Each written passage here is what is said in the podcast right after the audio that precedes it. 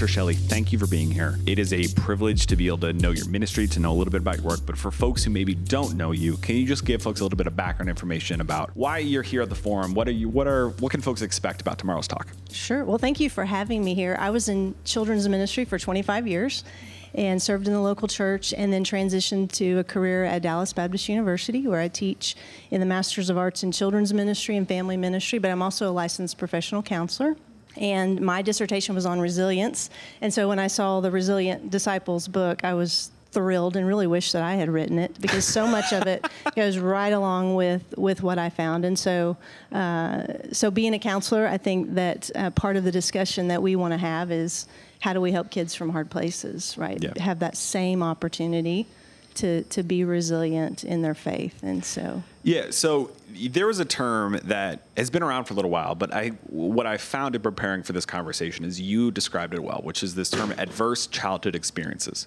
Mm-hmm. And people are going to hear a lot about it tomorrow, but can for if that's a new term to people, can you help people understand what is adverse childhood experiences? Sure. About over 20 years ago, really, Kaiser Permanente did a study with 17,000 adults, and they asked them 10 questions about 10 things that might have happened to them in childhood, and they were uh, questions about abuse could have been emotional abuse, sexual abuse, physical abuse.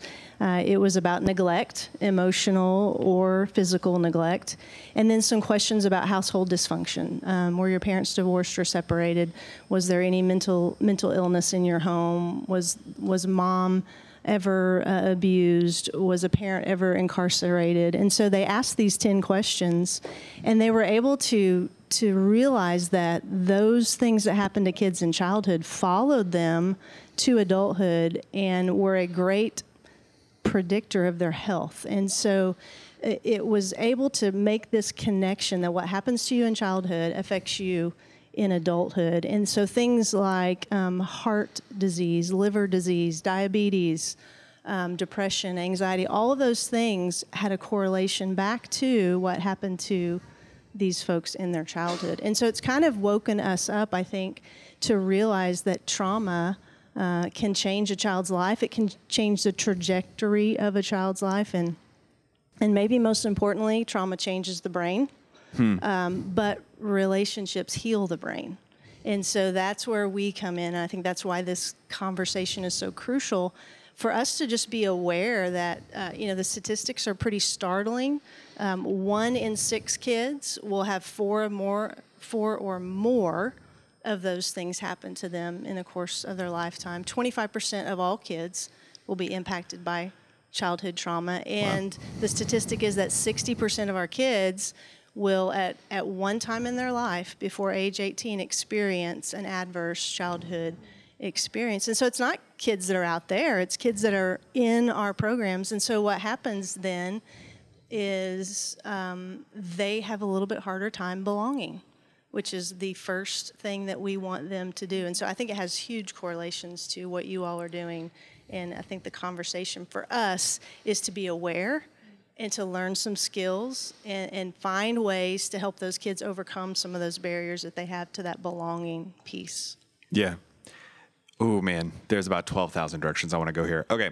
So for for sake of time, I'm encouraged thinking about how much the conversation around mental health broadly has changed from when I was a kid compared to my own kids, certainly when my father was a child compared to me to his grandkids, right? COVID then happens and creates this massive, I'll just say, mental health event.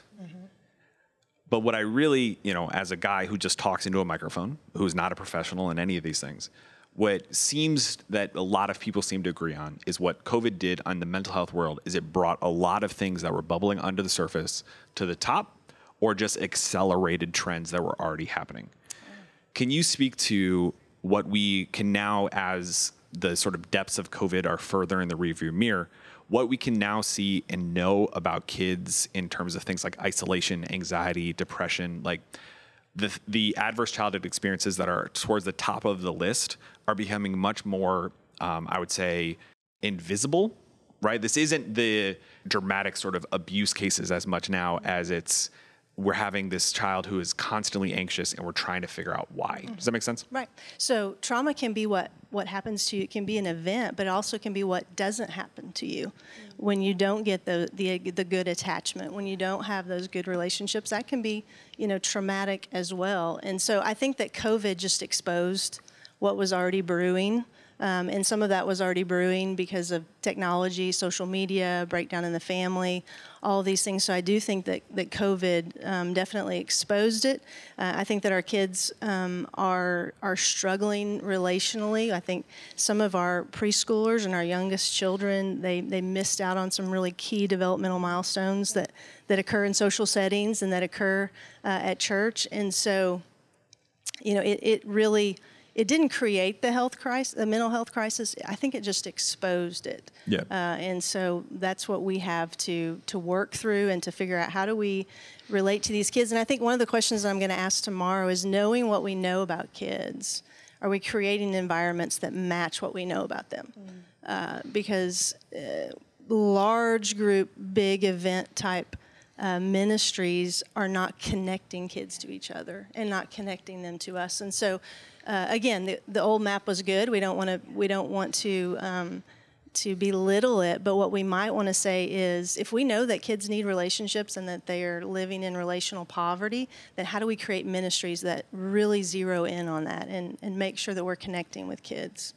Man, I love that phrase, relational poverty. It's a tragic phrase, but that is such a vivid picture of what it's like to be a kid today. Yeah.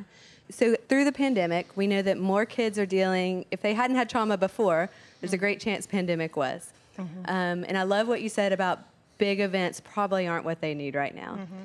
What would you say to the kids ministry leader in the classroom? What are just a few hints of how do you deal with kids who are struggling with so many things? Mm-hmm. Are there some big picture things we can advise our leaders? Right. I think being aware of, of things like adverse childhood experiences, um, being aware of the resources in your church of who you can uh, connect kids that maybe are having more difficulty. But in reality, you know, the kids who've had trauma need the same things the kids who haven't had trauma. Um, I, I, think we couldn't say it enough that relationships are what heal the brain, they're what heal us, they're what connect us. You know, kids are meant to be, we are meant to be Legos, we are meant to be all connected. And when we're all connected, we can build some beautiful things. And when we're not connected, we're not nearly as strong as we could be. And so reminding teachers that, hey, you know, you can be attuned to that child. Yeah. Um, you're the one who can make the difference. If I'm on stage and I've got 100 kids, I cannot be attuned mm-hmm. and connected and related to all those kids. Yeah. And so it's, it's sort of a shift back to, hey, volunteers, we, we need you. Yeah. Uh, we need you to, to see, to truly see these kids. Um, and, and to be willing to step into some of those yeah. spaces because parents of kids who've been through adverse childhood experiences need us to understand that. Mm. Yeah. Uh, we have a lot of families that are adopting, that are fostering, and they're mm. they're adopting kids that that struggle with the belonging piece. Yeah. And so when our kids are struggling, as parents, we struggle. Yeah. And so these parents and these families need to know that we understand that the behaviors that we're seeing are a message of what's happened yeah. to them and we're willing to work with them mm and we're mm. willing to love them through that rather than making them feel as though their child sort of is I don't want to say unlovable. Nobody would ever say that. Right. But there are kids who are easier to love. There are kids yeah. that are easy to bring into the belonging, and and we want them to, but we really need to be looking at the ones on the fringes if we want to make a difference. Yeah, and church should be the place that does that, mm-hmm. right? Mm-hmm. Like sometimes I feel in church, the tough kids are the ones we have the hardest time with because we're not as equipped as maybe mm-hmm. the schools or that kind of thing. Mm-hmm. But church should be where they belong, right? Like you're saying. Right. I love that. Thanks for listening. We'll be right back. Research is clear. Parents hold the most significant influence in a child's development.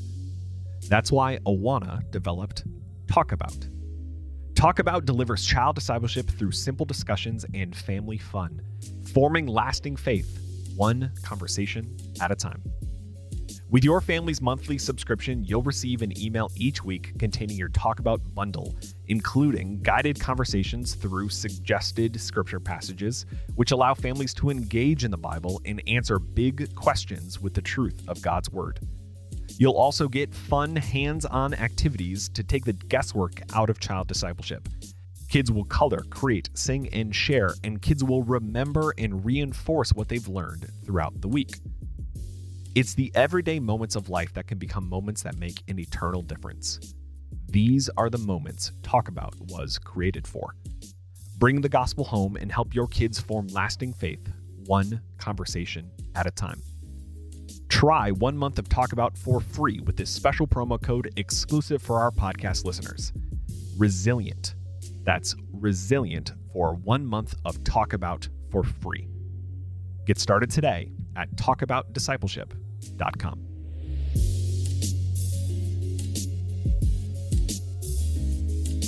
What I love about the opportunity that the church has is the the picture that Jesus gives us is a I mean literally it's not the healthy need the doctor but the sick. Mm-hmm. And I think so often, you know, where the stigma around the conversation around mental health I think originates from is this idea that we are supposed to put on pretenses before God, which is one of the most original, like the original anti-scriptural sin in some ways, right? So what I'm curious about though is there are, and I don't mean to belittle that because it is a very real, uh, I would argue, fear and sti- um, that comes from a very real place of just even having this conversation. And when I think about how we have this conversation with the kids, there's a very real practical concern of I'm a children's ministry leader and I'm ready to have that conversation.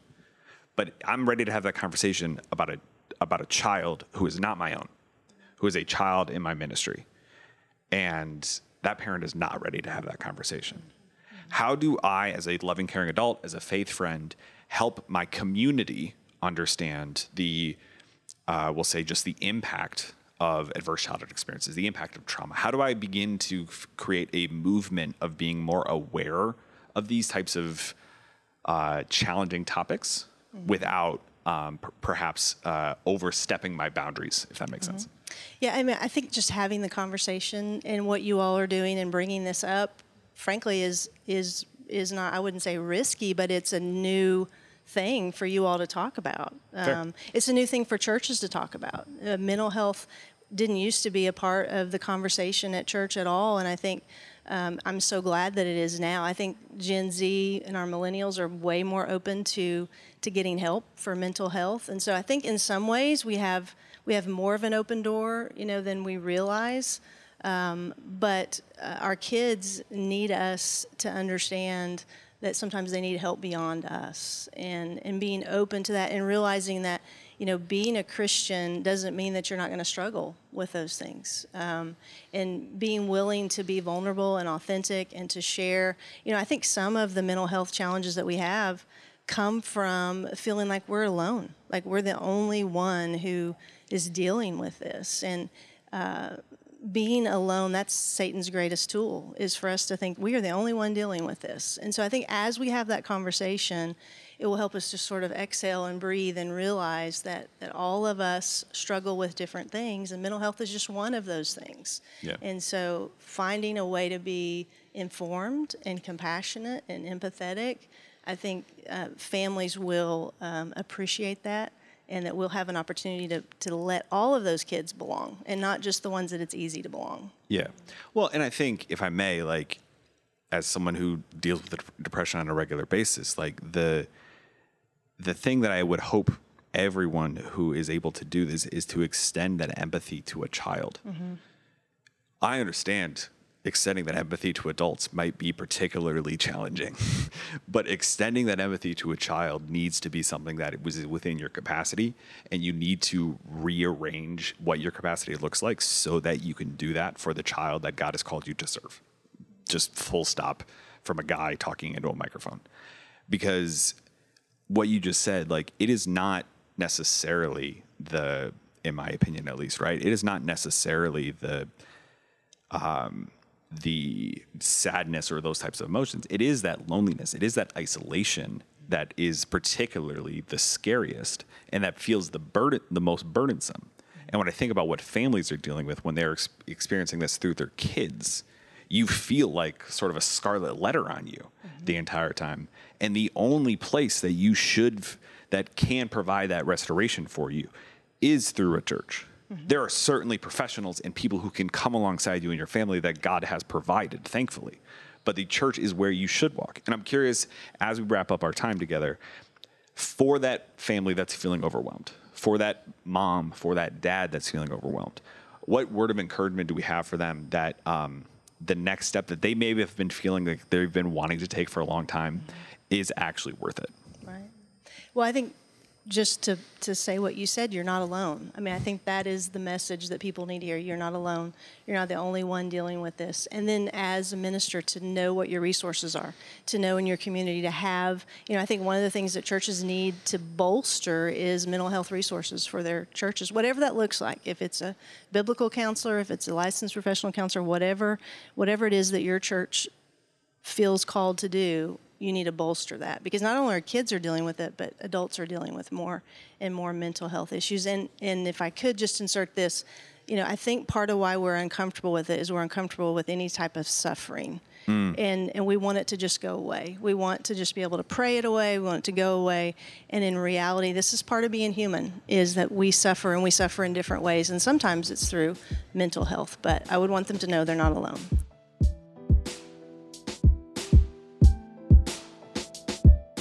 The Child Discipleship Podcast is powered by Awana. Thanks to the donations of generous folks like you, Awana partners with 62,000 churches in 130 countries to make resilient disciples. When you give to Awana, you are investing in lasting faith, young people who will engage the culture with the gospel and fearlessly lead the church into the future. To make a donation to this mission, go to awana.org/donate. Subscribe to the podcast today so you never miss an episode, and check out the show notes of today's episode for relevant links from this conversation, as well as information about other podcasts from Awana. The podcast is mixed, edited, and produced by Marlon Washington and hosted by me, Ross Cochran. Our theme song is Fresh Air by Christian hip hop artist Josiah Williams and Hits by Jude. You also heard I'll Let Go, provided by Josiah Williams from his album Rerouting 2. Thank you for listening. We'll talk to you next week.